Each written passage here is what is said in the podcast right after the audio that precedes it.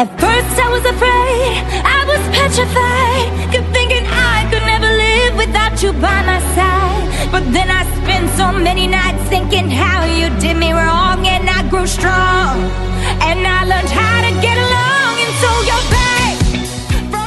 네, 팟캐스트의 선명야, 청년들의 정치 공동구역, 청정구역, 32번째 방송 2부 시작합니다. 네, 오늘 박수, 박수 소리가 특별히 우렁차네요. 1부에서 저희가 예고를 해드린 대로 2부에는 아주 특별한 초대 손님 두 분이 나오셨습니다. 먼저 영화 재심의 감독 김태윤 감독님, 안녕하세요. 네, 안녕하세요. 반갑습니다. 네. 반갑습니다. 네. 반갑습니다. 박누리 아나운서 굉장히 실망한 눈빛이야. 네, 왜요? 강하늘 이런 애들 오기로 죄송합니다. 아닙니다. 제가 와서. 네, 저는 감독님이 오시는 게 더 좋아요. 그래요? 네. 저는 김현서 씨가 오는 걸 바랬어요. 그래요. 역시 다 권력의 다들. 예. 하여튼 뭐 우리 저 김태형 감독님은 음 전에 그 이거 말고 이것도 이 영화도 역시 뭐 실제 소재를 모티브로 네, 네. 만들었지만 네. 그 전에도 역시 실제 소재를 영화로 만들었죠. 그렇죠. 네, 예. 삼성 백혈병을 다뤘던 또 하나 약속 네. 이라는 영화였죠. 음, 망했어요? 아니요. 어떤 압력에도 불구하고 예, 조금 남겼습니다. 아유. 네. 근데 굉장히 어려웠을 것 같은데. 그러니까요. 그 영화를 만들 때. 그 너무 어려웠죠 그 당시에 투자 못 받아가지고 정말 여러 가지 여러 곳에 전전하면서 빌면서 그렇게 만들었죠 영화를 그때. 근데 왜또 실화를 역시 어려웠을 텐데. 아, 그- 이 사건을 제가 안 게 다시 또 하나 약속 개봉하기 전이었어요. 네, 이제 지인이 찾아와가지고 혹시 약촌오거리 살인 사건이라고는 아냐라고 물어보더라고요. 저- 저 모른다라고 했, 거든요 그래서 저는 그 영화를 한번 만들어 달라고 하더라고요. 근데 제가 그때 또 하나 약속 개봉하기 전이어서 너무 어렵다. 이제 실화 사건 안 하겠다. 나는 그냥 사업 영화 하겠다. 라고 했는데 그 사건을 보고 나니까 안한 번만 더. 해보자. 아, 라고 생각을 했던 거죠. 아니면은 뭐 실화를 다룬 그런 영화에 좀 관심이 많으신 건 아니세요? 그렇다기보다는 일단은 시나리오를 쓸 수 있는 소재여야 아. 되는 거죠. 이제 제가 이제 어떤 사건을 바- 만났을 때 네. 이제 시나리오를 쓸 수 있는 사건이라는 그런 필이 좀 있어요. 초기. 음. 근데 이제 비웃으시는 거죠 지금? 아, 죄송합니다. 아, 죄송합니다. 예, 죄송합니다. 되게 진지하게 마음의 소리가. 네. 인정, 인정, 인정, 인정. 음, 이 사건을 만났을 때 이제 그런 게 좀 왔었죠. 네. 어쨌든 영화 재밌더라고요. 그러니까. 음, 어제 안 오셨잖아요. 네, 저 못 봤는데. 네. 자, 아, 저는 저 개봉하고 정식으로 돈 내고 보려고. 자, 저희도 돈 내고 또 볼 거예요. 또볼 거예요. 네. 일단 두 분, 어, 총평 일단 먼저 해주고 갑시다. 음. 영화 본, 어제 영화 봤으니까. 어떠셨어요? 제가 또 하나 약속을 인디스페이스에서 돈 내고 봤습니다. 그것도 사람 15명 데려가서. 아, 그랬어요? 아, 이런 사람, 이런 영화를 봐야 된다고. 아, 같이 독서 모임 하는 사람들이랑 같이 가서 봤는데, 어, 의미에 비해서 솔직히 말해서 재미는 별로 없었어요. 음, 근데 어제 재심을 봤을 때는 의미와 재미를 동시에 잡았다는 느낌 이 들었어요. 네. 아, 그래요? 네, 아까 일부에서 제가 300만 넘을 거라 했잖아요. 아, 저는 그렇게 생각합니다. 박노래 저도 아나운서. 300만 정- 정도는 생각을 하는데, 그러니까 뭔가 그 재판에 대한 내용이 있어서 막그 나쁜 사람들이 벌 받고 이런 걸 우리가 볼 수 있었다면 그 형사가 특히 너무 얄미운 거예요. 저는 예. 거기서 아, 연기를 또좀 너무 아쉬웠다. 잘하셔가지고, 아, 그러니까 그거 개인적으로 보고 싶었어요. 아. 사람들이 강하늘 씨한테 막 빌리고 이런 거. 아니, 박노래 아나운서 아까 그 일부에서 저랑 만나가지고, 네. 어땠어, 영화? 그랬더니, 아, 다 재밌었는데 끝 마무리가 좀 그랬잖아요. 그게 아나운서 개인적인 바람이 충족되지 않았다 이런 뜻이었죠. 음. 그 전작하고 비교했을 때, 네. 어떠세요? 아까 뭐, 오창석 군은, 전작은 재미면은 좀 떨어진 것 같다, 이렇게 말했는데. 아무래도 또 하나 약속 같은 영화는 말씀하신 대로 좀 의미가 좀 큰 영화였고 만들어지는데 왜냐하면 그 사건 자체가 알려지지 않은 사건이었기 네, 때문에. 이제 그 사건을 세상 사람들한테 좀 보여주는 그런 의미가 좀 컸던 영화였고 재심 같은 경우에는 어쨌건 저희가 투자를 제대로 받아서 이제 메이저 영화고 이제 메이저 배우들이 캐스팅된 영화였기 때문에 아무래도 어떤 이제 좀 재미도 많이 좀 살리는 쪽으로 이렇게 가게 된 거죠. 네. 또 하나의 약속은 역시 돈이 없, 없이 찍다 보니까, 그런 것도 굉장히 컸고 일단은 또 이제 실화의 무게가 사실은 너무 크잖아요. 그또 하나 수 같은 경우 그래서 제가 이제 쉽게 각색을 하지 못하는 상황들이 좀 있었어요. 따로 이제 역공격을 받을까봐 그렇다 보니까 이제 좀 그런 점들이 많이 있었죠. 당시 EJ 돈 많이 네. 받았잖아요. 굉장히 많이 받았죠. 사실 저도 EJ 듣고 가서 봐야겠다 생각했어요. 그렇죠. 예. 제, 제가 잘 터준 결과야. 영화를 개봉하면 몇 년째 거의 다 개봉한 아, 한 영화 중에 안 본 게 거의 없거든요. 근데 또 하나의 약속은 전 몰랐어요. IPTV로 보세요. 어, 그래서 지금까지 이제 봐야겠다라는 생각을 했는데 그때 당시에는 막 홍보가 많이 되고 그러진 않았나 봐요. 어. 사실 이 사건도 제가 처음에 영화를 시작하겠다고 결심했을 때는 전혀 알려지지 않은 사건이었어요. 근데 영화를 만들고 시나리오를 쓰면서 점점 점점 유명해지더니 어. 이제 박준영 변호사도 유명해졌고 그 당시만 해도 그래요. 본격적인 얘기는 우리가, 유명해지고, 네, 네. 잠시 후에 나눠보기로 하고 또 한 분의 특별한 손님을 먼저 소개를 해드리겠습니다. 지금 뭐 감독님께서 얘기를 해주셨지만 재심 전문 변호사라는 수식어가 붙은 네, 이 재심의 실제 사건인 익산의 약촌 오거리 택시기사 살인 사건의 재심을 이끌어내고 결국 무죄 선고까지 받게 하신 주인공 박준영 변호사 나오셨습니다. 네, 반갑습니다. 배우 정우 대신 나왔습니다. 그래요. 원래 우리 제작자가 네. 내가 정우는 확실히 데려올 수 있다. 이렇게 말했거든. 그랬는데 박준영 변호사 오셨네. 대신 나왔습니다. 감사해요. 아니 네, 근데 네. 신피디님 저한테 왜 신피디님 개인적으로 친하세요 다들? 신PD 몰라요 이분들. 아, 근데 네. 저한테 막 전화로, 아, 그럼 하늘이 부를까? 막 이러면서. 나 되게 친하신 줄 알았네. 없이 나오는 거예요? 신PD한테 당했군요. 아, 당했네요. 그래서 제가 막 또 설레, 설레어 하면서, 아. 나한테 물어봐야지 모든 거는. 네. 맨날 물어보면 속으면서? 맨날 당합니다. 달라지진 않아. 나는데. 어쨌든 우리 저박 변호사님은 재심 전문 변호사로 네. 이제 알려졌는데 예, 예. 그 재심을 한다는 게 굉장히 어렵잖아요, 일단. 그리고 일단 재심 사건 자체가 소위 예, 예. 말하는 변호사에서 돈이 안 되는 사건들이 음. 굉장히 많은데 네, 예. 그래서 뭐 펀딩도 이제 이렇게 예. 만들어졌고 예, 예. 너무 사무실 운영이 어려우니까 별명이 네, 하나가 더 있으시죠. 네. 파산 변호사. 파산 변호사요? 뭐 시민 변호사도 있고 뭐 오늘 하나 또 생기지 않았어요? 오늘 무슨 거지 변호사로. 지금 거지 아닙니다. 예. 어. 변호사계 모라토리움입니다. 그러니까 이게 뭐 이 사건도 익산 약촌오리 사건도 그렇죠. 뭐 삼례 삼인조도 예, 예. 마찬가지고 예. 사실 그 피의자로 몰렸던 분들이 사실은 뭐 억울하지만 다들 이렇게 뭐 우리 사회에서 돈이 있다거나 힘이 있는 분들이 아니, 아니었기 때문에 네, 예, 맞습니다. 재심 맞는 것 자체가 굉장히 어려웠을 텐데 네, 예. 일부러 재심 사건만 맞는 거예요? 어떻게 되는 거예요? 저도 이렇게 하려고 안 했는데요. 네. 일단 제가 학벌이 딸립니다. 그리고 또 집안 배경도 딸리고. 정말 그 정우의 그런 배경하고 비슷하신 그 배- 건가요? 영화 속에서 정우는 네. 그래도 스- 연손 성적이 좋은 걸로 나오는데 제가 저는 연손 성적도 밑바닥이었습니다. 제 입장에서는 뭔가 한 방이 필요했죠. 아. 한 방이 필요해서 의미 있는 사건 하나 걸리기만 해봐라. 예. 그럼 끝까지 간다. 오. 그러다가 어떻게 뭐 수원 사건도 하게 되고 익산 사건도 하게 됐고 어. 또 삼례 사건도 하게 됐고 음. 뭐 지금 또 또 하고 있는 사건이 있습니다. 또 재심이에요? 어. 예, 네. 부산에 두건 어떤 있습니다. 사건인가요? 부산에 두 건 있는데 영궁동. 부산 중에 영궁동 사건은 대한민국 사법 역사를 바꿀 겁니다. 아, 네. 뭐 자신감 넘치네요. 그리고 시라 세 번째 영화 갑니까? 이거 영화 제작되나요? 자, 시나리오 준비하세요! 미리 예약 안 하시면 안 됩니다. 지금. 사법부의 역사를 바꾼다는데. 어, 어, 아, 전 맞습니다. 오늘 그 EJ 방송에 녹음이라도 해놓으시고. 여기 청정구역이에요. 어, 아, 청, 죄송합니다. 아니 뭐 EJ 취급해 주시면 감사하죠. 예. 어, 그렇죠. 네. 죄송합니다. 괜찮습니다. 어, 저기, 반드시 대한민국 역사 바꿉니다. 아, 기대 많이 예, 하겠습니다. 예. 그리고 재심 영화가 흥행했을 때는 음. 더큰 의미가 있을 겁니다, 아마. 재심이 더 빨라집니다, 그러면. 아, 어, 기대 좀. 열혈 그러니까. 세상의 변화를 좀 일으킬 수 있는 그런 예. 시작이 되는 거네요. 21년 5개월 사신 분입니다. 두 분. 죄가 없이 21년 예. 그 사건의 변호인이 문재인 변호사입니다. 음, 예전에. 어. 네. 예, 예전 변호사. 근데 그분이 잘못한 건 없어요. 예. 하지만 그 당시 시대 상황상 이제 무죄를 못. 못 받아낸 거죠. 음, 그래서 이제 제가 반드시 재심해가지고 네. 저도 뜨고 음. 또 재심도 뜨고 아니, 이미 뜨셨는 것 같아. 자꾸 뜨시려고. 얼마나 더 뜨려고. 대기권 돌파를, 돌파를 해야 되기 때문에. 근데 뭐 사람이 욕심은 계속 커져가고요. 어, 근데 이게 21년을 사셨다고 했는데 이게 공소시효 같은 게 있지 않나요? 상관없나요? 살인 사건의 공소시효는 이미 끝났습니다. 그 당시 15년이었는데요. 태완이법. 그리고 또 이미 태안이법 때문에 공소시효가 폐지됐지만 태안이법이 시행되기 이전에 공소시효가 끝나버렸습니다. 네. 이 사건은. 그래서 그리고 이 사건의 진범을 밝히기는 어렵습니다. 지금. 음. 다만 추측가는 진범은 있습니다. 어. 하지만 저희가 목표는 그 진범을 밝히는 게 있는 게 아니라 그렇죠. 억울한 사람. 억울히 하신 분 그쵸. 억울한 풀어드리는 게 목적입니다.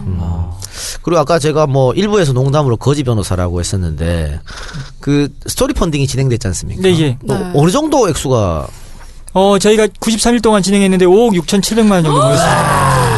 거지 아닌데?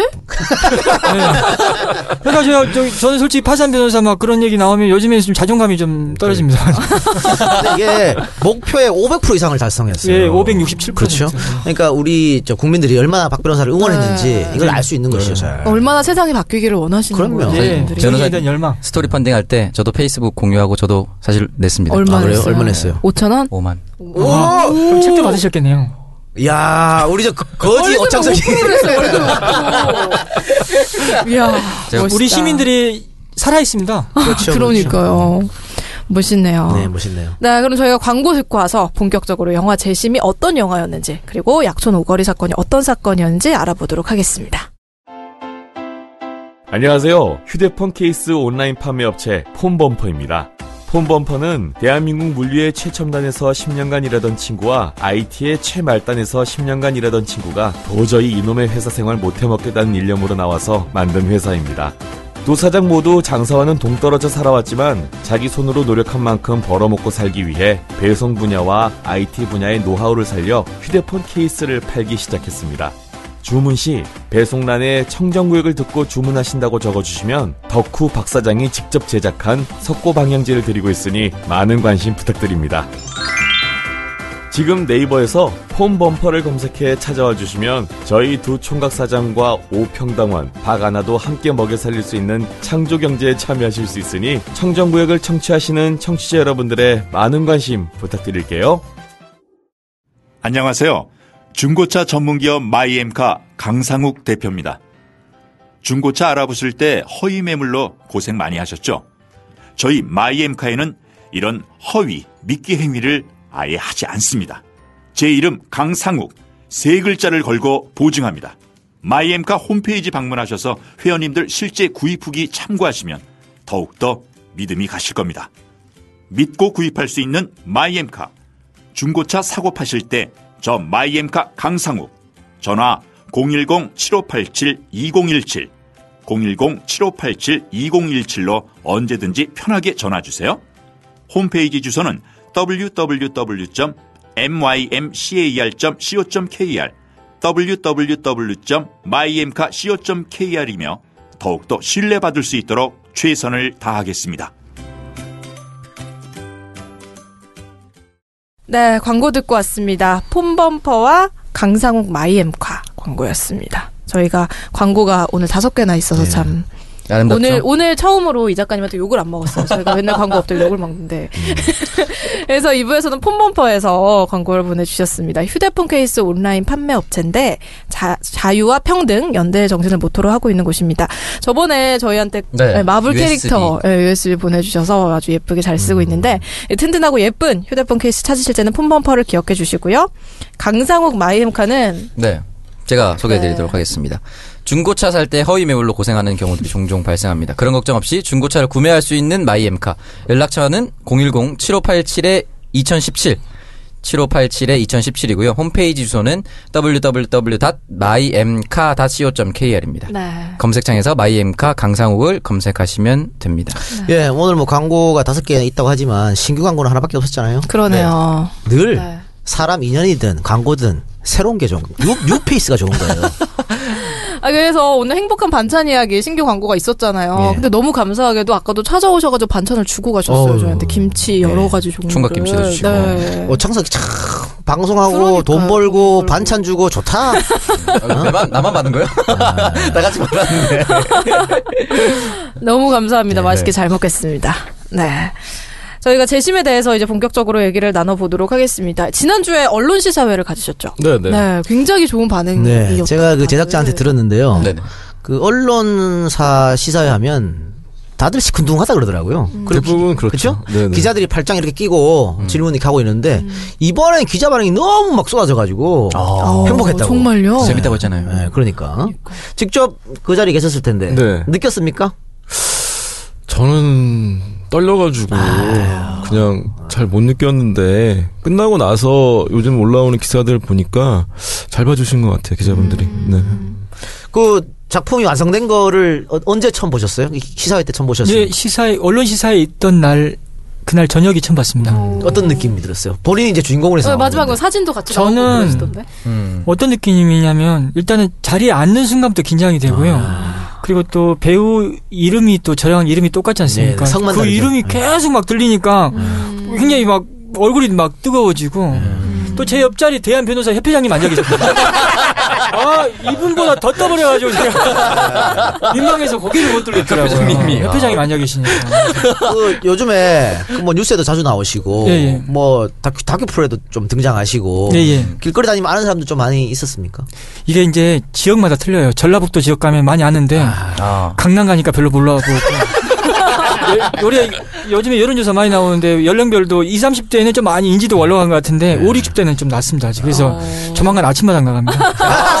대박이다. 최고의 프로 아닙니까? 그러니까요. 근데 혹시 이렇게 이름이 조금 알려지고 나서 예, 예. 일반 사건 의뢰도 많이 들어오나요? 예, 들어오는데 안 하죠. 아, 안 하고. 아 니 그좀 사무실 좀 차려서 변호사 몇 명 두고 좀 하시지 그래요. 그러니까. 근데 제가 해봤어요. 예전에 공익 사건 하면서 제가 공익 사건하고 일반 사건을 이제 고용 변호사, 이 일하는 변호사님이 따로 있었는데 저는 좀 좋은 박수 쳐주는 사건 제가 하고 이돈 버는 사건 미- 시킨다는 게 이거 아니더라고요. 못하겠더라고요. 근데 그 영화에서 보면은 정우 씨가 그 업계 최고의 변호사 뭐 제의를 받잖아요. 대우를 해주겠다라는 제의를 받는데 그거를 거절을 하잖아요. 예, 예. 저는 그런 대우를 받아본 적 그래서 들어온 요, 요청이 없었어요. 그런 없었습니다. 김현장, 김현장에서 연락이 그러니까. 온다면. 연락할 트, 할 리가 없죠. 아니, 영화에서 정우가 연기한 본인은 어떠셨어요? 근데 이게 너무 잘하죠. 그리고 또 잘생기기도 했고. 하지만 사람들이 꼭 물어보는 게 뭐 배우 정우 얼굴과 저를 갖다가 막 비교했을 때. 그말 안 해도 뻔히 제가 아는 내용인데요. 저도 학교 다닐 때는 한인물 했었습니다. 고등학교 때까지만. 아이 거기까지 듣고요. 자 감독님 뭐 말씀하세요. 예. 섬에서 아니 그거 이제 거기 이제 변호사가 대형 로펌에 취직하고 싶어하는 캐릭터로 나오는데 영화적 장치로. 예. 네, 네. 그 이제 이제 박준영 변호사 취재하면서 나왔던 설정이에요. 이제 자기 본인은 별로 어쨌건 변호사. 취직 좋은 회사에 취직하고 싶어 하고 네, 했었죠. 말한 대로 이렇게 뭐 저, 저, 서로 인연이 있습니다. 인연, 인연 연결할 수 있는 저는 삼성인데요. 제가 삼성 들어가려 했었습니다. 삼성 들어가 떨어지고 또 로펌 많이 쳤어요. 시험 다 떨어졌는데. 그 사법 시험 연수원에서 시- 시험 성적 안 좋고 아, 학벌 낮고 그래 가지고 그래서 떨어지고. 하나의 어떤 회심의 카드가 하나 있었습니다. 제가 연수원 천명인데 천명 중에 마라톤 완주한 사람이 과연 있을까? 완주증을 어, 이력서에 넣어서 한번 해봐야겠다 해가지고 제가 마라톤 완주 죽을 뻔하고 했었습니다. 그래서 그걸- 하셨어요? 예, 그래서 자기소개서도 마라톤이었어요, 제가. 근데 한 군데도 안 불러주더라고요. 그러니까. 예. 서러웠습니다, 진짜 정말. 마라톤 이봉주 씨한테 맡겨놓는 걸로 그냥. 예. 약간 박준영 변호사 처음 만났을 때그 노무현 대통령하고 좀 비슷한 배경이다라는 생각을 좀 했었어요. 예. 네, 박 변호사도 대학을 중퇴해서 사실 고졸인 거잖아요. 네. 그러면서 이제 공익적인 사건을 맡아서 이렇게 아니 난노 변호사는 보면- 저기 시절 성적 좋았잖아요. 그렇죠. 판사 출신이시죠. 아니 굳이 그 얘기를 왜 하세요? 아, 미안합니다. 거, 거기 고등학교, 우리 고등학교 틀립니다. 거기는 상고여가지고 공부 잘하는 사람들 갔던 데고, 저는 정고여가지고 공부 못했어요. 고등학교도 같은 고등학교 아니었습니다. 예, 예. 그러니까. 아 근데 저는 일반인적으로 봤을 때 이해가 안 가는 게 사법 시험을 합격하시는 그럼 분들이잖아요. 그 자체로 근데 뭐. 예. 그 정말 공부 잘하시는 거 아닌가요? 아, 갈 때도 1점 차이였습니다. 그래서. 학교가 중요한 거예요. 그러니까요. 아, 전국 천등한 거 아닙니까? 시험 친 거 중에서 천 명이 들어왔으면은. 아, 천등은 아니었습니다. 왜냐면, 1점 차라 해도 그 커트라인 주변에 아. 어마어마한 사람이 많죠. 몰려있습니다. 아. 제 밑에도 꽤 있었습니다. 그러면은 이 사건을 처음에 어떻게 알고 가신 거예요? 지금 영화랑 이 사건은 똑같나요? SBS의 그 이리옥 기자라고요. 아. 그 당시 이제 그 당시에만 해도 뉴스 추적이라는 시사 프로그램을 네. 진행 아좀 맡아서 했던 사람인데 2010년 여름에 제가 그 당시만 해도 수원 녹숙소년 사건의 대법원 판결이 나와서 신문 기사 이름이 잠깐 등장할 때였거든요. 그 신문 기사를 화장실에서 본 거예요. 그래서 당초에는 다른 변호사하고 함께 일을 진행하려다가 이 사람하고 한번 해봐야겠다 생각해서 연락을 딱 준 겁니다. 오. 그래서 제가 딱 연락이 왔을 때 저는 어땠, 어땠냐면 또 SBS 아닙니까? 내가 떴구나. 아 이것만 잘하면 한 방이다. 뉴스 뉴스 추적 60분 프로그램이잖아요. 사건 하나 하나로 거기에 제가 변호사로 딱 등장한 다음에 얼마 나또 네. 행복해요. 그래가지고 그러네요. 제가 무조건 제가 하겠다 했습니다. 그래가지고 채군을 제가 설득하러 제가 갔었어요. 재심 무조건 된다고. 아. 그때만 해도 재심에 대해서 아무것도 내가 모를 때였는데 어. 정말 정말 모르는데 내가 뜨기 위해서 가셨네. 아니 채군이 설득이 돼야지 방송이 아, 되고 그쵸. 방송이 돼야지 제가 그 사건 변호사로 등장할 거 아닙니까? 어. 어. 그래서 제가 정말 남의 불행을 이렇게 내 이익, 이익으로 이용했다는 것에 대해서 굉장히 많이 지금 이런 모습 영화에 잘 담겨 있죠. 그러니까요. 어, 영화에 나와 있어. 똑같네요. 영화 나와 이게 있어. 사실이 다 팩트예요, 이게 다. 제가 싸움도 잘합니다. 네. 오. 그럼 이 사건이 이제 영화화 될 거다라는 얘기를 들으셨을 때 어떠셨어요? 근데 영화 될 거라는 얘기 처음 들었을 때는 기분이 좀 좋았죠. 음. 제가 담당한 사건. 근데 네.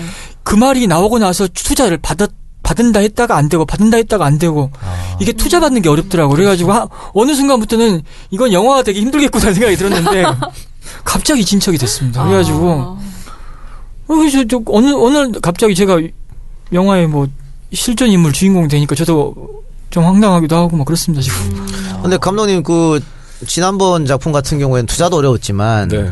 그 개봉관도 잡기 어려웠잖아요. 그렇죠. 이번에는 어떻게 달라질까요? 세상이 바뀌지 않았습니까?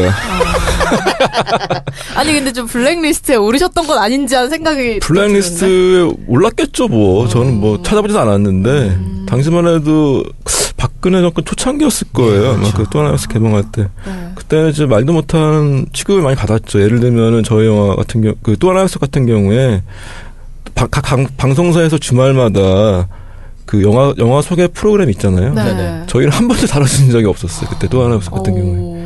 그러니까 이제 사람들 인지도가 낮아지고, 네. 그러면서 영화에 대한 선호도 같은 것들이 이제 제대로 평가를 하지 못했었죠. 근데 이번에는 이제 좀 달라질 것 아니, 같아요. 뭐 우리 김 감독은 뭐 쌍용 자동차 그 노동자들이 있는 그런 곳에서도 가고 뭐 봉화울도 가고 이런 그런 분이에요. 같이 그러니까 갔었죠 그때 이제 자꾸 날 끼어들지 마. 그런 분이기 때문에 완전 완벽한 블랙리스트지 뭐. 그때 JTBC 손석희 앵커가 또 하나 약속 소개했던 걸로 기억하는데. 오로지 그분만 해주셨어요. 네, 제가 기억나요. 예, 언론사들 중에서 네. 예, 거의 유일하게 영화를 소개해 주- 주셨던 분이 네. 손석희 앵커였어요. 네. 근데 영화만 봐도 내부 그 경찰이나 뭐 검찰 측에서 압박을 많이 가하잖아요. 변호사한테도 그렇고 주변 사람들한테도 그렇고 네. 실제로 영화 촬영할 때 그런 압박을 받진 않으셨어요? 그렇지는 않았는데 일단 뭐 익산에서는 촬영 허가를 안 내주더라고요. 어... 아, 그렇습니까? 네네네. 원래 익산 약촌, 익산 약촌이 배경이어서 네. 저희가 이제 오거리를 캐스- 이제 헌팅하려고 돌아다녀 봤는데 한국에 오거리가 몇 군데 안 되더라고요. 의외로. 그 압구정의 로데 오거리랑 몇 개 안 되지 않습니까? 그래서 약촌 오거리 직접 가서 찍어야 되나 보다라고 해서 이제 컨택을 해봤는데 역시나 아니나 다를까 허가는 안 나왔고 어, 그럼 어디서 촬영하신 거예요? 근처에 이제 김제에 다행히 이제 비슷한 곳을 찾아서 거기서 촬영을 했죠. 네. 배우들이 또 연기를 굉장히 다 잘하시는 분들이시더라고요. 보면서 진짜 소름이 끼쳤는데 어떤 배우들이 어떤 역할로 출연을 했는지 우리 청취자분들에게 간단하게 소개를 좀 해주시죠. 이제 말씀드렸듯이 이제 정우 씨가 변호사 역할이고요. 네. 음. 그다음에 이제 강하늘 씨가 이제 살인 누명을 썼던 최 씨. 최군. 네, 최현우, 최현우. 네, 네. 최군 음. 최군 역할로 이제 강하늘 씨가 출연하고요. 그다음에 강하늘 씨 어머니로 김혜숙 선생님 출연하시고 네. 그다음에 이경영 선배님, 그다음에 이동희 배우. 씨. 아, 경영이 형또 나와요? 자, 딱 틀자마자 하, 이경영 코터지 아직도 여전하구나. 근데 강하늘 씨가 거기서 호남 사투리를 구사했다라던데 그게 네. 그 사투리를 안 써본 사람이 사투리 쓰는 거 굉장히 힘들거든요. 그러니까 다른 뭐 서울 사람들은 모르겠지만 그 지역 사람들 금방 알아채 어색하다고. 어. 어땠습니까 감독이 보기에? 저는 사실 그 지역 사람이 아니기 때문에 잘 몰랐는데 시사인 편집장 고재기 편집장님이 보시더니 강하늘 사투리 빼고는 좋았다. 영화를 제작을 하시면서 이제 뭐 누명을 쓰고 복역하신 주인공들 직접 다 만나 보셨을 거고 뭐 진범도 만나셨나요? 그건 아닌가요? 진범은 아주 가까운 주변 사람들 다 만났습니다. 진범은 저는 진범을 봤죠. 네. 근데 진범은 저를 또 뉴스나 이런 걸로 봤겠죠. 만나려고 했, 했는, 했기도 했는데 무섭더라고요. 어느 순간부터. 그래서 진범이 본인이 했다는 걸 인정했습니까? 아니면 아직 인정 안 하고 있나요? 2003년 당시에는 인정했었습니다. 네, 그렇죠. 지금은 말 바꿨나요? 지금은 거의 완전 부인하는 걸로 알고 있습니다. 근데 이게 재심에서 그분이 무죄다라고 판결이 났잖아요. 네, 예. 그러면 이제 진범에 대한 재판이 다시 이루어져야 되는 건 아닌가요? 지금 진행 중에 있습니다. 어. 아 그렇구나. 지금 작년에 재판에 회부가 회부가 돼서 네. 강도 살인죄로 회부돼서 지금 공판 진행 중에 있습니다. 그럼 이 사건 말고 네. 그 삼례 삼인조 네. 그 사건. 사건. 네. 거기도 진범 그 진범의 경우에는 공소시효가 지나서 처벌할 수 없습니다. 살인죄 공소시효는 지금 폐지됐지만 당시는 15년이었거든요. 근데 지금 이 삼례 사건은 살인이 아니라 그 과실치사, 네. 가- 광, 강도치사였거든요. 그러다 보니까 공소시효가 10년이었습니다. 그 당시에. 이미 끝났습니다. 그럼 재심이 되면은 예, 예. 그 뭐 그런 거 있잖아요. 법에서 형벌 불- 불소급의 원칙 이런 거랑 상관없이 그냥 바로 그냥 다시 재판을 하는 건가요? 음, 룰 제- 세팅이 완전 영어로 시작해서. 음, 재심이라는 것은 네. 말 그대로 다시 재판한다는 거거든요. 네. 그러니까 판결이 확정됐지만 그 판결을 무효화시키는 게 재심입니다. 아. 그럼 뭐 다시 결정적 증거가 나왔다든가 증언이 나왔다든가 했기 때문에 네, 그렇습니다. 무죄를 입증할 명백한 어떤 결정적 증거 또는 수사나 재판 과정에서 도저히 관가할 수 없는 어떤 무- 위법상의 문제점 이런 것들이 있으면 재심됩니다. 그러면 이 오고리 사건에서는 네. 사실 그 다방에서 배달하는 네, 예. 그 젊은 친구가 네. 목격자였는데 살인자로 둔갑된 거 아니에요? 네, 맞습니다. 예. 근데 직접 이제 뭐 당사자도 만나봤고 네, 예. 쭉 재심 진행하셨으니까 네, 예. 만약 이 친구가 네, 예. 그 다방에서 일하고 그런 어렵게 사는 친구가 아니고 네, 예. 조금 부유한 집에서 태어나서 뭐 오토바이 타는 친구였다. 예. 그러면 과연 경찰이 살인범을 몰수 있었을까? 아, 뭐, 뭐 절대로? 몰 수, 절대 못, 수- 네, 몰수 네, 없습니다. 부족하고 힘없는 약자였기 때문에 음. 그리고 그 당시만 해도 초등학교도 못 나온 상태에서 가정 형편 때문에 경제 생활을 시작했고 음. 또 너무나 가난했단 말입니다. 그런 아이를 갖다가 엄청나게 두드러 패고 음. 해서 범인을 만들었죠. 그러니까 변호사를 산다는 생각도 못하는 그런 네. 친구였는데. 예를 하나 들어드리면 네. 그 엄마 예. 자식이 살인범으로 몰려가지고 경찰서에서 조사를 받는 상황에서 예. 내가 이 아이를 우리 아들을 위해서 뭘 할 것인가 생각했을 때 돈이 있다면 변호사를 찾아가거나 그렇죠. 또 주변에 어떤 친척이나 아는 사람 중에 변호사 뭐 업무 하는 사람 있으면 가서 사정이라 해서 좀, 아, 좀 도와달라고 했겠죠. 주변에도 없고 돈도 없다 보니까 뭘 했냐면 닭 두 마리 잡아가지고 백숙 끓여가지고 그걸 누구 갖다 주냐. 그 고문한지도 뭐. 경찰 먹고 우리 아들 정말 수사 잘해달라라고 경찰 갖다 줬어요. 그 당시만 해도 그 경찰이 우리 아들을 그렇게 때린지도 모르고. 아. 근데 그 경찰은 닭다리 뜯으면서, 때리고 조작하고 있을 거 아닙니까? 그런데 이런 것 때문에 국선 변호사라는 제도가 존재하는 거 아니겠어요? 국선 변호사 드라마나 영화에서 어떻게 비춰집니까? 아, 굉장히 예. 대단하신 분들, 아주 노력하시는 분들 있지만 국선 변호사가 조롱의 대상이 된 것은 현실에서도 그 국선 변호사의 어떤 조력이 형식적인 경우가 너무나 많다는 겁니다. 아. 이 사건에서 국선 변호사 의미 없었습니다 하나도. 음. 오히려 오히려 안 좋은 영향이 있었죠. 방금 이렇게 증언을 해주셨는데 네. 그렇기 때문에 보는 분들도 사실 이 사건의 줄거리를 대충 알고 있으니까 예, 예. 울분하고 분노를 토로하는 거잖아요. 예, 예. 근데 김태형 감독이 사실은 지난번 또 하나의 약속에서 예. 그 뭐라 그럴까 조금 감정을 오바해서 자극한 면이 없잖아 있었다 이런 지적을 받았는데 이번에는 오히려 너무 절제해가지고 관객들하고 함께하는 게 없었다는 지적도 있었는데 어떻게 생각하세요? 너무 절제했다는 점에 대해서. 어 그렇진 않고요. 예. 예. 그러니까 평이 다양해요. 뭐 감정 또 하나 약속 같 예를 들자면 또 하나 약속에서도 너무 절제했다는 얘기도 많았고 어. 오히려 감정적으로 좀 너무 오버했다는 얘기도 많고 이 영화도 마찬가지인 것 같아요. 재심도 뭐 감정적으로 너무 오버한 게 아니냐라는 평들도 사실 있고요. 그다음에 너무 담담한 게 아니냐는 평도 사실 이렇게 있거든요. 그러니까 어디다 맞춰야 될지는 사실은 그런 기준점이 사실 없어요. 그러니까, 그러니까 그거는 전적으로 연출자한테 좀 연출자가 좀 판단을 내려야 되는 부분이긴 해요, 사실은. 그러니까 보는 분들이 다 다르기 때문에 모든 사람을 다 맞춰주 맞춰드릴 수는 없거든요. 어쨌든 그 네. 실제 세- 사건을 모티브로 만들었으니까 네, 당연히 영화로 재미나 이런 것도 추구하겠지만 네. 그 영화적 재미 오락 요소 말고 뭐 네. 사회 정의라든가 이런 것도 생각하면서 찍었을 것 같은데. 그런 것을 생각하지 않을 수가 없죠. 네. 아무래도 우리나라 같은 경우에 아- 아무래도 많은 분들이 그렇게 느끼실 것 같아요. 사회적 약자에 대한 배려가 너무 적은 사회라서 이제 이 영화를 하면서도 사실 그런 생각을 많이 했죠. 그러니까 한국에서 벌어진 일이고 그것을 배경으로 해서 영화를 만들었지만 제가 영화를 만들면서 했던 생각은 이런 영화가 만들어지지 않는 사회에서 살고 싶다라는 생각을 했던 것 같아요. 음, 반대로. 그 지금 재심에서 무죄는 다 확정된 거죠? 네, 무죄 확정됐습니다. 검찰이 항소를 안 예, 해서? 예, 예. 그러면은 손해배상을 또 청구해야 될거 네? 형사보상, 국가배상 청구 빨리 해줘야죠. 그건 지금 어떻게 결과가 진행되나요? 어, 보상 청구서하고 국가배상 청구서를 내야지 법원이 판단을 하거든요. 근데 제가 지금 너무 정신없이 바쁘다 보니까 아직 못 냈는데요. 최대한 빨리 낼 겁니다. 빨리 받게끔 해줘야죠. 어느 정도 예상하십니까? 액수는 제가 공개하기가 쉽지 않습니다. 왜냐하면 이게 저는 그 억울한 옥살이를 한 사람과 그 가족도 보호를 받아야 되는 상황이거든요. 돈의 액수가 또 공개됐을 때 어떤 또 그 사람들한테 안 좋은 영향이 있을까?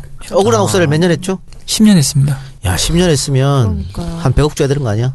미국에서는 그렇게 그렇죠. 미국 같았으면 당연히 우리나라는 그렇게는 안, 안 줍니다. 그럼 99억 주죠.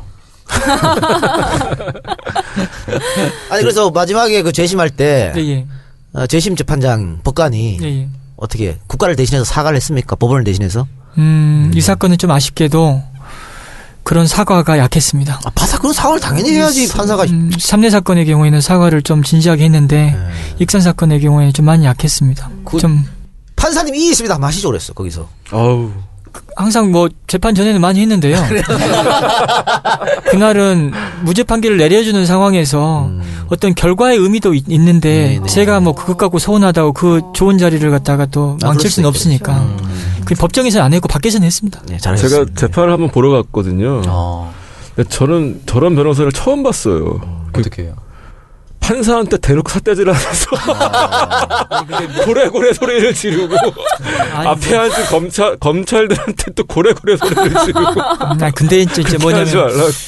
삿대질은 아니고요. 근데 이게 제가 좀 말을 할 때 이렇게 손을 많이 움직이다 보니까 이제 그걸 좀 이제 약간 아니 트럼프처럼 이렇게. 뒤에서 봤을 때는 옆에서 봤을 때는 꼭 누구한테 뭐 지져가는 듯한 소리가 되는데 보통 놈은 아니 이제. 보통 로펌 변호사들은 이 재판장에 들어오면 판사가 보나 안 보나 90도로 절을 하는 분들도 있어요.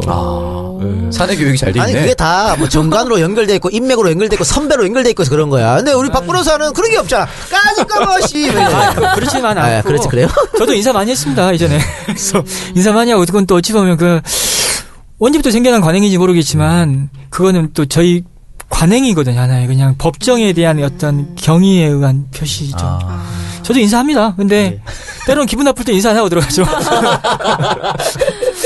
네, 약촌 오거리 살인 사건에 대해서 간단하게 얘기를 하면 이제 15살의 소년이 택시 기사를 살해했다라는 누, 명을 쓰고 1심에서 15년형을 선고를 받게 됐는데 이게 영화를 보면은 어떻게 보면 실적을 올리기 위한 강압 수사를 당한 거잖아요.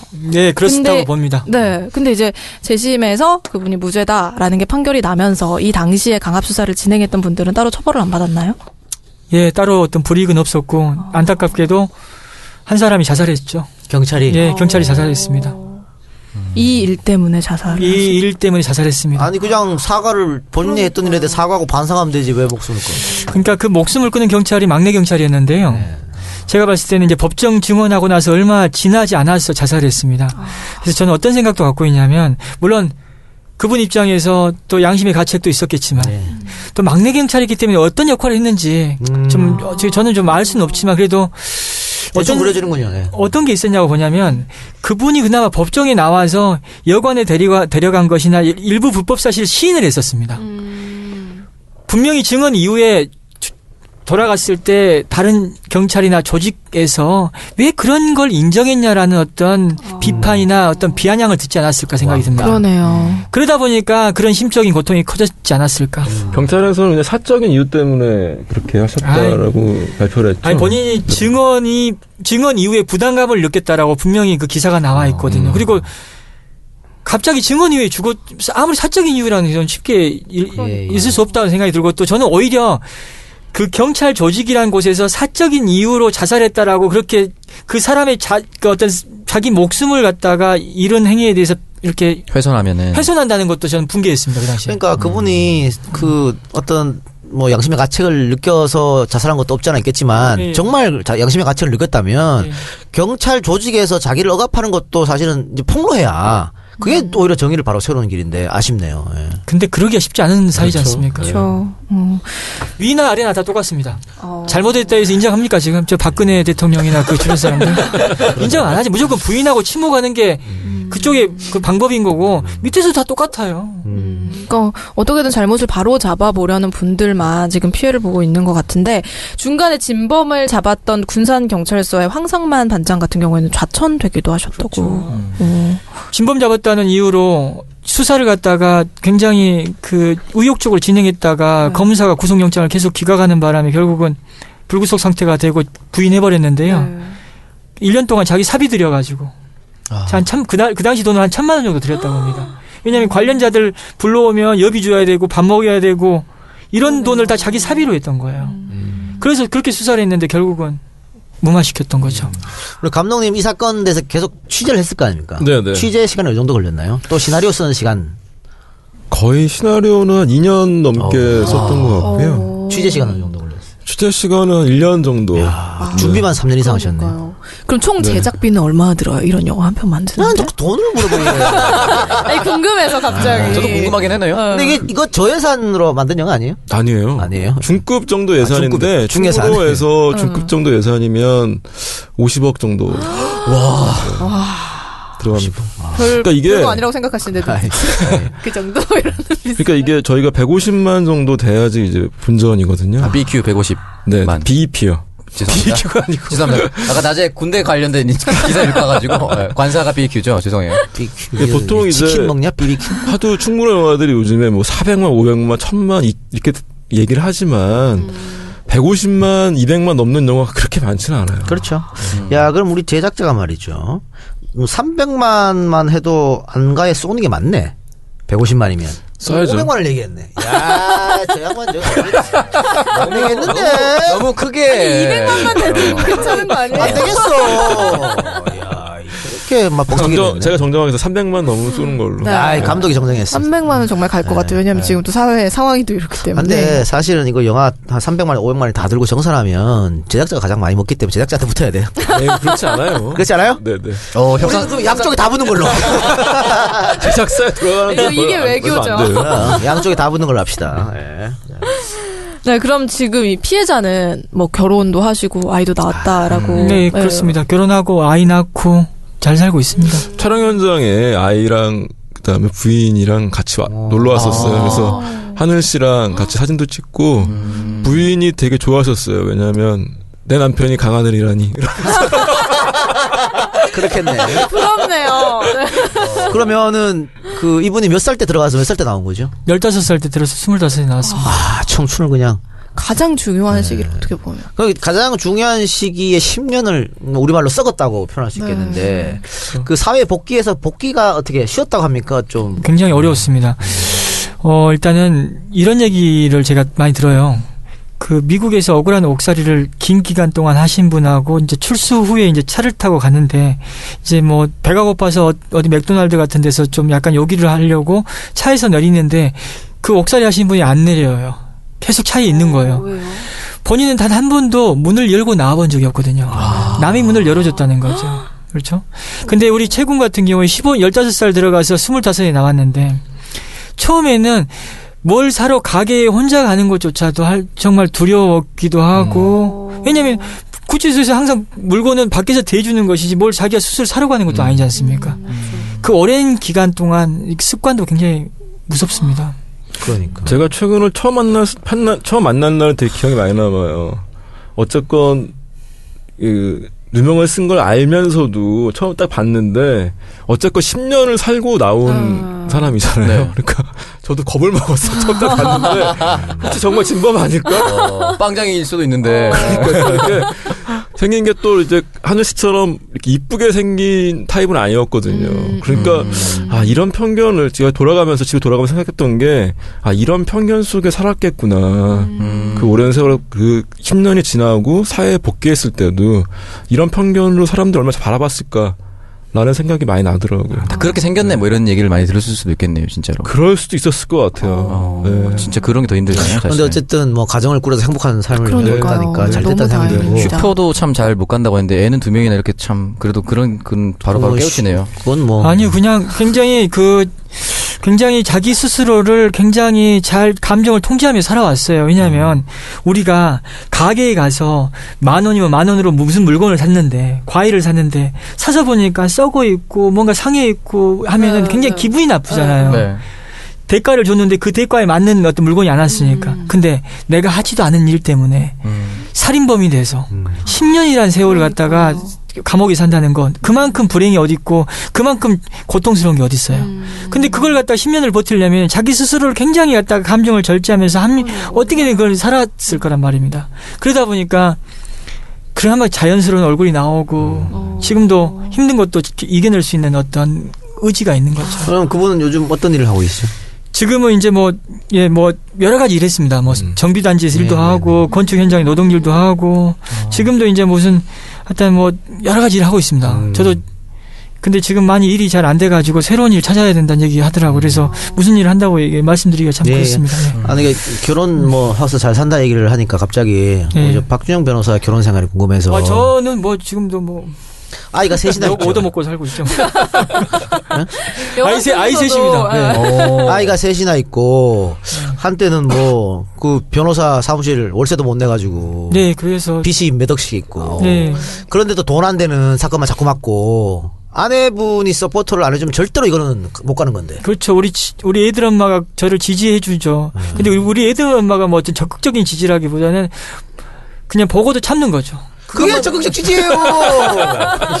보통 뭐 안 참거든요. 안 참지. 애를 셋이나 놓고 말이야. 뭐 하는 거야? 이렇게 되는 거지. 셋째는 뭐 계획은 원래 없었습니다. 강원도 건포령에 비가 내려가지고 아이고. 아니면, 제, 아니면 재심 확정 나는 날막 기분 좋아가지고 그냥. 아, 비 왔잖아. 비 왔대잖아. 음. 사실은 이게 그 악천후가 어. 우리 가정을 행복하게 하기도 하고 또 술이 또 그렇게 하기도 하고 막 그래요. 악천후 때문에. 네. 그래가지고 뭐 셋째가 복동이 같아요. 좋은 일이 많이 생겼습니다. 어. 그 아내한테 고맙다는 말 좀 하세요 네, 뭐 갑자기 영상. 그냥 집에서 항상 하는 얘기 집에 상상해요? 아, 농담이고요. 네. 저는 하여튼 뭐 고맙죠. 네. 정말 고마워요, 많이. 그리고 저희 가정의 행복을 계속 지켜봐 주시는 많은 분들이 계시는데 영화도 많이 봐주셨으면 좋겠습니다. 예. 네, 그러네. 뭐 아, 아침마당에도 나가시고 하면 그러니까. 앞으로 승승장구하시겠네요, 저. 예, 잘 잘해야죠. 이혼하지 마시고 예. 아내분이 그 더킹에 나왔던 되게 연기 잘하시는 분이 역할을 하셨습니다. 영화에서. 이소진 배우님. 네. 네네. 아 그래요? 예. 예. 제가 연을 못 봤어. 예. 그 아내분은 어때 이 영화 보셔 같이 보셨나요? 아니, 아, 저는 안 봤습니다. 가족들이나 뭐안 봤고 왜냐면은 저는 어떤 것도 있냐면 사람들이 나댄다는 얘기하면 안 되지 않습니까? 그래서 저 혼자 아니 좀 변호사님은 나대도 돼요. 아니 왜 강철중 영화에 있잖아. 야 강력경선 좀 받아 쳐먹어도 돼 이거. 변호사님 좀 나대도 돼요. 아 그래도 너무 그래도 조심해야죠. 영화 돈 많이 들어갔는데 잘 돼야 되니까 저 때문에 일 벌어지면 안 되지 않습니까? 그래서 매사 조심하면서 생- 생활하고 있습니다. 술도 잘 안 먹고. 아니 영화 잘될 겁니다. 감사합니다. 자 그런데 저 개봉은 언제 합니까? 2월 15일이요. 얼마 안 남았네요. 다음 주입니다. 네. 어, 우리 저 개봉할 때 많은 분들이 보기 위해서 우리 청취자들이 뭐 할 일은 없을까요? 예전에 EJ처럼 뭐 광고를 클릭해달라든가 어, 그런 거 안 해도 자신 있어요? 그때만큼 궁금하진 않았어요. 야, 역시 사람이. 안정을 아유, 찾으면. 그냥 극장 와- 와주셔서 봐, 봐주시는 게 제일 행복한 이게 일이죠. 지금 몇 세로 돼 있죠? 15세입니다. 아 그러면 뭐 네. 많이 많이 와서 보시겠네요. 예. 뭐 중고등학생들도 가서 많이 많이 봤으면 좋겠네요. 저는 한마디 한 말씀 드려도 될까요? 하세요. 영화가 굉장히 자극적인 요소를 통해서 흥미나 어떤 감동을 주는 것도 필요합니다. 오락적인 요소가 네. 필요하니까. 근데 재심이라는 영화는 정말 억울한 옥살이를 한 사법 피해를 당한 사람들의 고통 그리고 그 가족들의 고통을 보여주고 있거든요. 그래서 영화를 통해서 그분들의 마음을 좀 이해해 줬으면 좋겠고 아직도 많이 고통을 겪고 있는 사람들에게 좀 관심을 가져주고 또 이런 재심의 흥행을 통해서 그분들의 어떤 억울함도 해결되는 그런 어떤 사회적 변화를 좀 보고 싶습니다. 많이 봐주셨으면 좋겠습니다. 예. 아, 그 지금도 맡고 계시는 사건 또 진행 중인 사건이 몇 개 있다고 예. 들었는데 그 김신혜 사건 어떻게 됐나요? 무기수 김신혜 씨 사건은 1심에서 재심 개시 결정이 났고 근데 결정이 1심에서 났기 때문에 검찰에서 항고를 했습니다. 그래서 광주 고등법원에서 지금 심리 중에 심리 중에 있고 그 사건은 지금 현재는 대한변협에서 법률 구조단을 구- 구성해서 재심을 돕고 있습니다. 아. 그리고 제가 지금 진행 중인 사건이 한 네 건 있고요. 네. 그 중에서 한 사건이 부산 엄궁동 사건이고 그 엄궁동 사건 같은 경우에 제가 시사회 갈 때 같이 갔거든요. 가족은 안, 가족은 저희 제 애들 엄마를 데려간 게 아니라 그 우리 그분을 데려간 이유는 그분이 앞을 못 봐요. 그래서 영화를 눈으로 볼 수 있는 게 아니라 귀로 듣는 게 전부입니다. 하지만 그 자리에 와가지고 꼭 이 역사적인 어떤 일에 나도 함께하고 싶다는 그런 어떤 아. 재심 흥행하면 엄궁동 사건 무조건 재심 빨리 됩니다. 네, 많이 봐주십시오. 자 다음 아, 작품 우리가 좀 우리 감독님 다음 작품으로 결정됐어. 축하드립니다. 재심 2. 아니 근데 감독님 아니, 저는, 감독님 예. 진짜로 네. 어, 정말 오락만 위한 재미만 위한 영화를 또 해보고 싶을 거 아니에요. 저는 그 다음 영화 그렇게 하려고 다음 그래요. 영화는? 그렇게 하려고 마음 안 될 것 같은데 있어요. 박 변호사 때문에. 저한건 더 해야죠. 예. 이미, 이미 저 말고도 많은 감독들이 접촉하고 있는 걸 알고 있고요. 근데 저는 이제 또 다음 영화는 좀, 좀, 좀 실화라는 무게를 좀 벗는 벗어나서. 좀 저도 편하게 볼 수 있고 재밌는 영화를 하고 싶은데 그 될지는 잘 모르겠어요. 어쨌건 또 이렇게 마음을 움직이는 소재를 만나게 되면 또 시나리오 쓸 텐데 네. 그냥 안 만나고 싶기도 하고 복잡합니다 마음이. 예. 아니 그런데 이게 2000년에 일어난 사건인 거잖아요. 저는 근데 처음에 네. 영화를 봤을 때 한 6, 70년대 막 모텔에 끌고서 사람을 막 음, 때려서 맞아요, 일부러. 강압수술을 하고 그런 게 네. 당연히 6, 7, 6 70년대일 거라고 생각했는데 보니까 2000년에 일어난 그 사건인 21세기 거예요. 어떻게 고문이 있을 수 있을까? 그러니까 그래서 지금도 혹시 이런 일이 일어나고 있나요?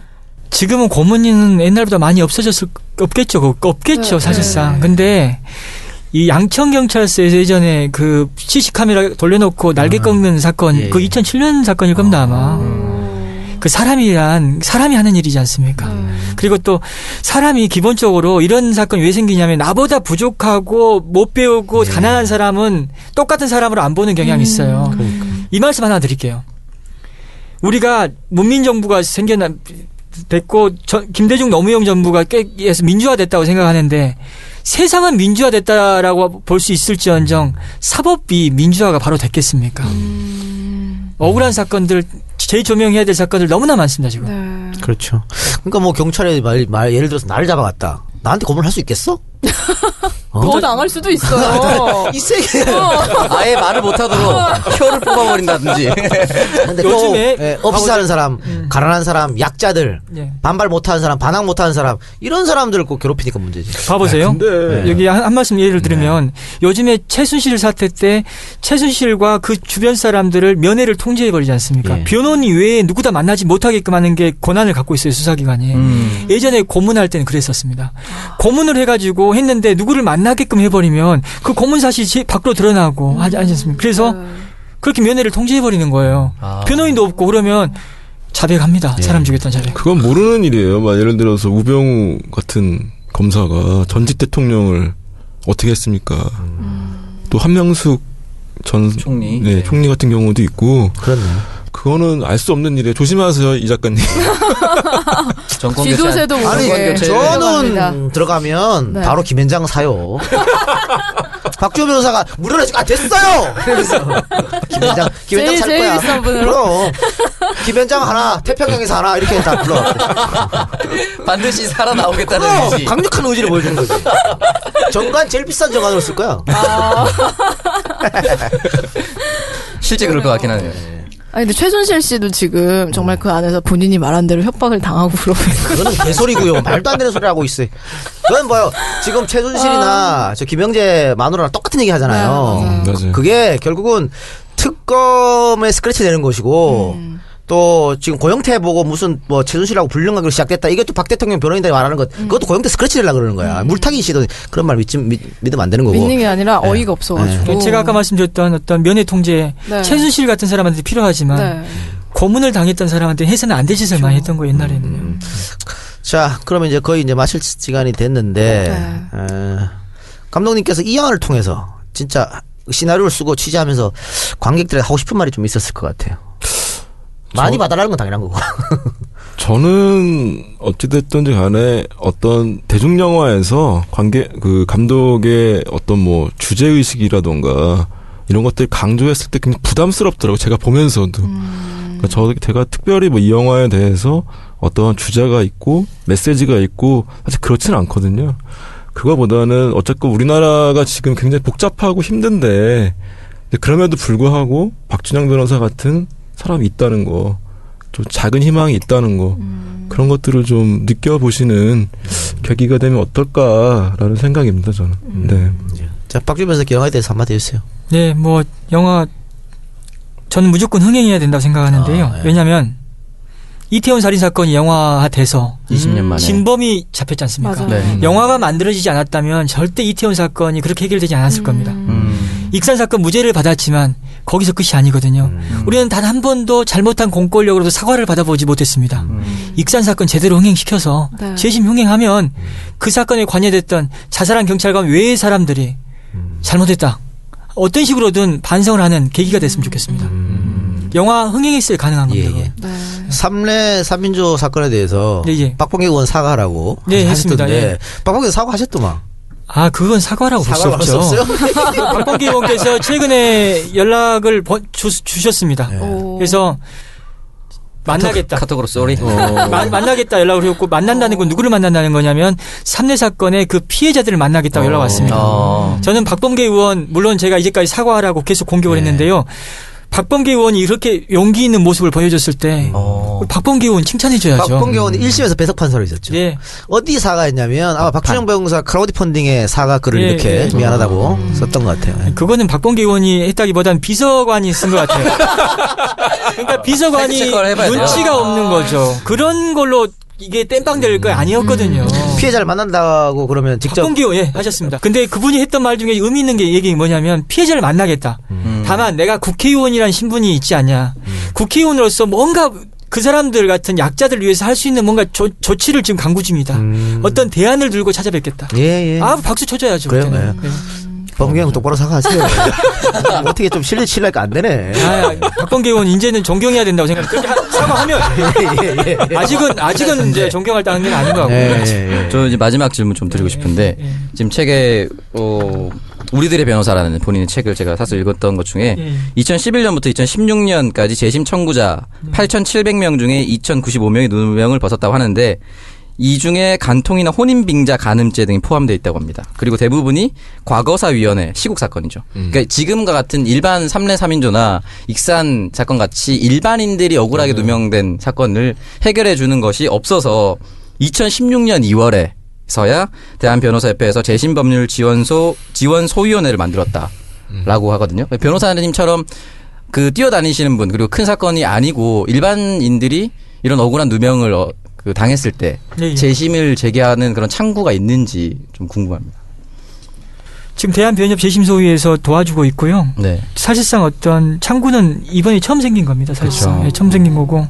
그러니까 그분들이 다 돈 없는 사람들인데. 예. 근데 그- 뭐가 문제냐면요.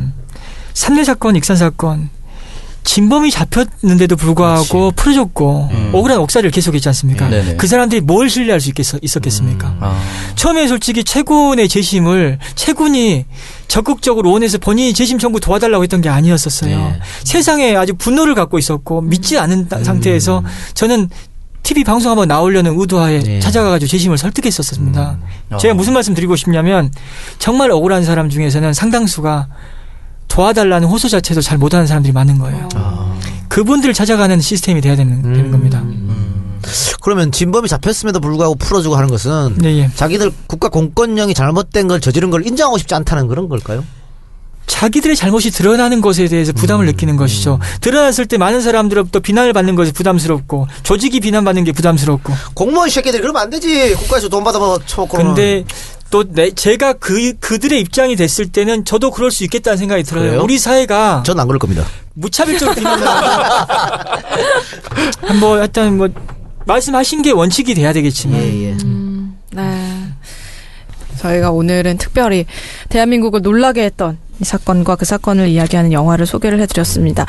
이 사건으로 인해 고통받는 피해자들에게 위로가 될 수 있는 건 영화가 흥행을 하는 네, 네, 네. 거겠죠. 예. 네, 우리 많이 봐주시고 여러분들. 좀 도와주셔야 할 것 같습니다. 우리 뭐 아무 영화나 소개하지 않습니다.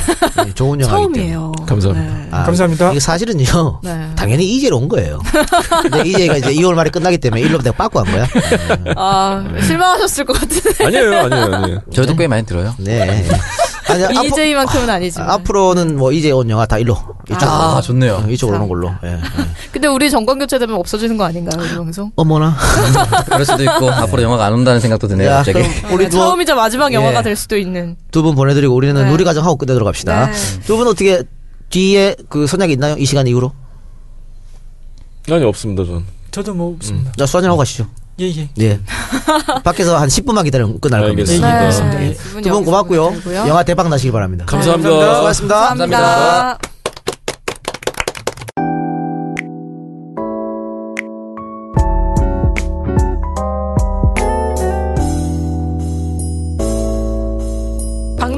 과정입니다. 네, 이번 주 누리 과정 시작하도록 하겠습니다. 지난주에 굉장히 어처구니 없는 일이 하나가 있었습니다. 일베 회원이 일베 회원다운 행동을 한 번 했어요. 네. 이 사이트에 선화예고 여학생을 성폭행하고 죽겠다라는 글을 올려서 한바탕 소동이 있었는데 결국 이 글을 올린 일베 회원은 다행히도 검찰에 검거가 됐는데 아니 이런 짓을 대체 왜 하는 건가? 미쳐서 그래요. 안 미치고 네, 정신을 할 수가 39세 없지. 일용직 노동자라고. 음.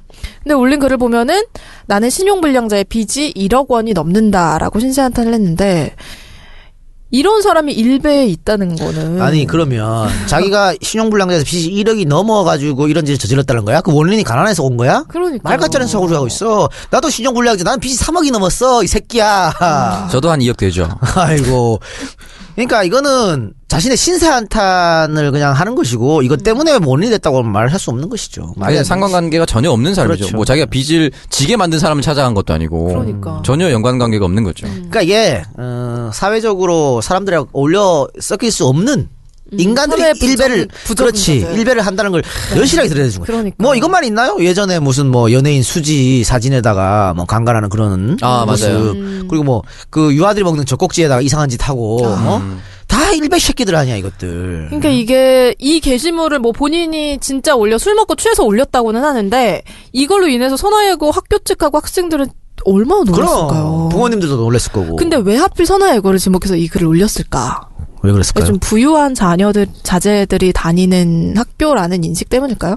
글쎄요. 예고가 예쁘다고 생각해서 그런 건가? 그럼 뭐 딱히 어. 특별한 이유는 없는 거 아니에요? 그 자동차 끌고 가서 본인이 평소에 꿈이었다. 선화예고 학생들을 상대로 미친놈 아니야? 야 어, 미친놈이네 이런 진짜. 글을 막 썼네요. 아, 뭐 그럴 수도 있지. 그 성 도착증 환자 중에 교복에 대한 어떤 환상이 있는 인간들 있잖아.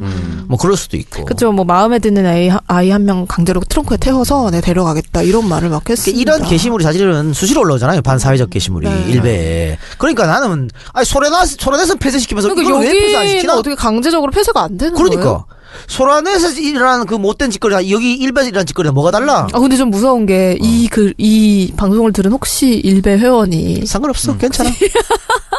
뭐 혹시 우리 뭐. 뭐 이제에서 맨날 까는 게 일베였는데. 아 그래요? 어. 거긴 여자가 없잖아. 아, 누리 너를 어떻게 네. 걱정하지 마. 별, 걱- 별 걱정을 다 하시는군요. 다음에 화장 지운 사진 한번 올려.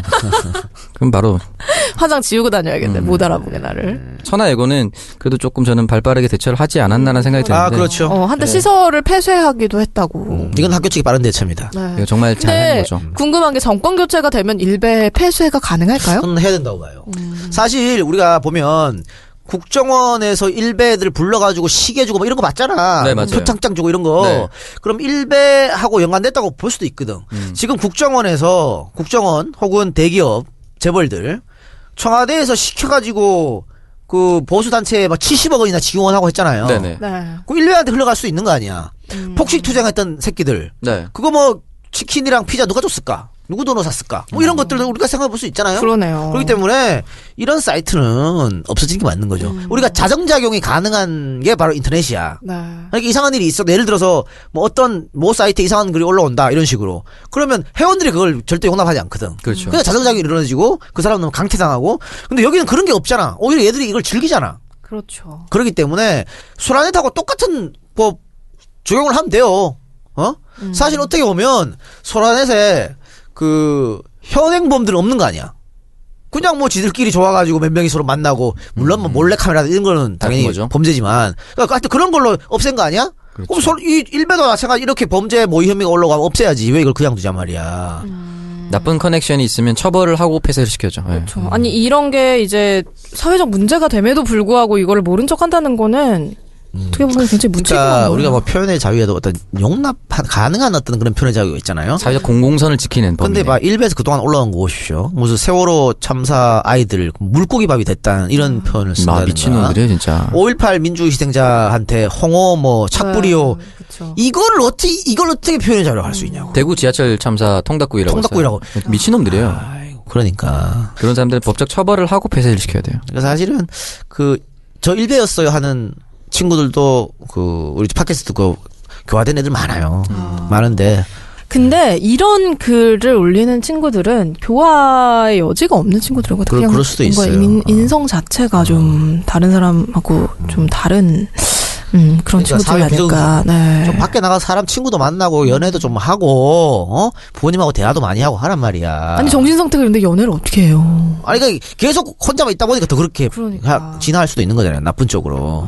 근데 저도 보면은 일단 일베라고 딱 밝혔을 때, 그러니까 이런 사람이 아니라 정말 정치 성향이 일베랑 너무 잘 맞아서 일베를 들락날락 한다라는 친구들을 봤을 때 뭔가 괜히 이런 사람 같아. 음. 그런 아니 근데 일배하는 있어요. 인간들이 공개적으로 나 일배 할수 있을까?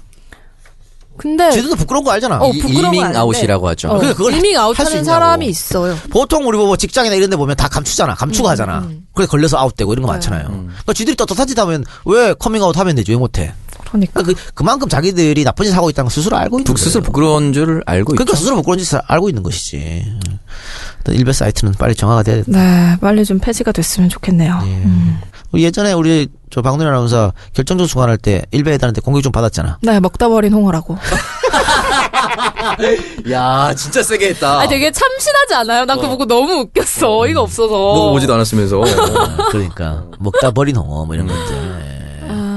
그럼 만약에 남친이 그 일베인 걸 알게 됐어 나중에 우연하게 어, 그러면은, 뭐 또 헤어져야죠. 아 못 만났죠. 어, 그럴 수가 없지. 네. 근데 결국 그 인성이 나중에 네, 그러니까. 발현된다니까. 어, 그게 정치적인 성향이 문제가 아니라 인성 때문에 그렇죠. 그러니까 이렇게 과학적인 거를 스스로 즐기고 있다 뭐 아무도 모르게 그 자체가 문제인 거지. 음, 맞아요. 근데 이런 데를 들락날락하고 이런 글을 자꾸 보다 보면 이런 사람이 있을 수도 있다는 생각을 할 것 같아. 그렇지 빠지게 어. 되지. 그렇기 때문에 더 문제가 되지 않을까. 싶습니다. 특히나 어린 학생들이 이런 글을 보면은 그러니까 더 문제. 네, 요즘에 뭔가 젊은, 자극적이고. 어, 중학생 애들이는 많이 본다 그래서 네. 걱정입니다. 아, 큰일이다. 네. 나라가 어떻게 되려고 이러는지.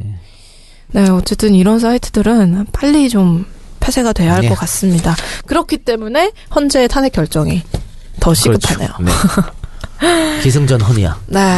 정권 교체. 네. 정권 교체가 되면 우리가 산화하더라도 예. 정권 교체가 되는 게. 네. 그럼요. 사나. 네. 우리 어디로 간다 그랬지? 네? 해외? 샌디에고. 샌디에고. 아, 샌디에고 한번 샌디에고. 갑시다. 음, 네. 네. 세배 드리러 가겠습니다. 네. 네, 청정구역 32번째 방송 여기 여기서 마무리를 해 보도록 하겠습니다. 네. 두 분 마지막으로 할 말씀 있으세요? 2주 만에 만났는데 네. 네, 여러분들 앞으로 안 빠지고 자주 자주 방송하도록 하겠습니다. 네, 저도 열심히 네, 하겠습니다. 대선 전까지 이제 빠지면 안 되죠. 그 아까 왜 네. 박노래 아나운서가 오늘 광고가 1부 통틀어 다섯 개나 있다고 네, 좋아했잖아요. 네. 지난주 안 했는 거 합친 거예요. 아 그래요? 하나 모자라는 네. 아, 몇 개가 모자라는 네. 세 개가 모자라. 그러니까요. 아, 너무 좋아하지 마세요. 네. 네, 알겠습니다. 빨리 광고 좀 영업 좀 해와요. 아, 제가요. 오창석이 한 건도 못 따왔죠. 저번에 무슨 간 뭐 그거 해온다 그랬더니 그분이 간만 보고 이름 따라 가시더라고요. 네. 간 보는 사람? 간 보는 사람 안 돼. 이름 이름 말하면 명예훼손 될 수도 있으니까 아. 말하지 않겠습니다. 네, 뭐앞 우리 뭐 1, 2, 3부 중에 나오지 않을까. 네. 그 이름이. 지금 편집할 수가 없구나. 어, 박노래 아나운서도 노력해요. 네, 저는 한번 어디로 얘기해야 되지 근데 아무 때나 하세요. 노력해 보도록 하겠습니다. 네, 우리 방송이 계속 유지될 수 있도록. 예. 안가가 또 적자가 나고 있다고 지금. 네. 뭐늘 적자. 네, 열심히 하죠. 그래요. 네, 그럼 이것으로 팟캐스트 선명야 청정구역 32번째 방송 마치도록 하겠습니다. 오늘도 끝까지 청취해주신 모든 분들께 감사드리고요. 저희는 다음 주에 더 재밌는 방송으로 다시 찾아오도록 하겠습니다. 감사합니다. 고맙습니다.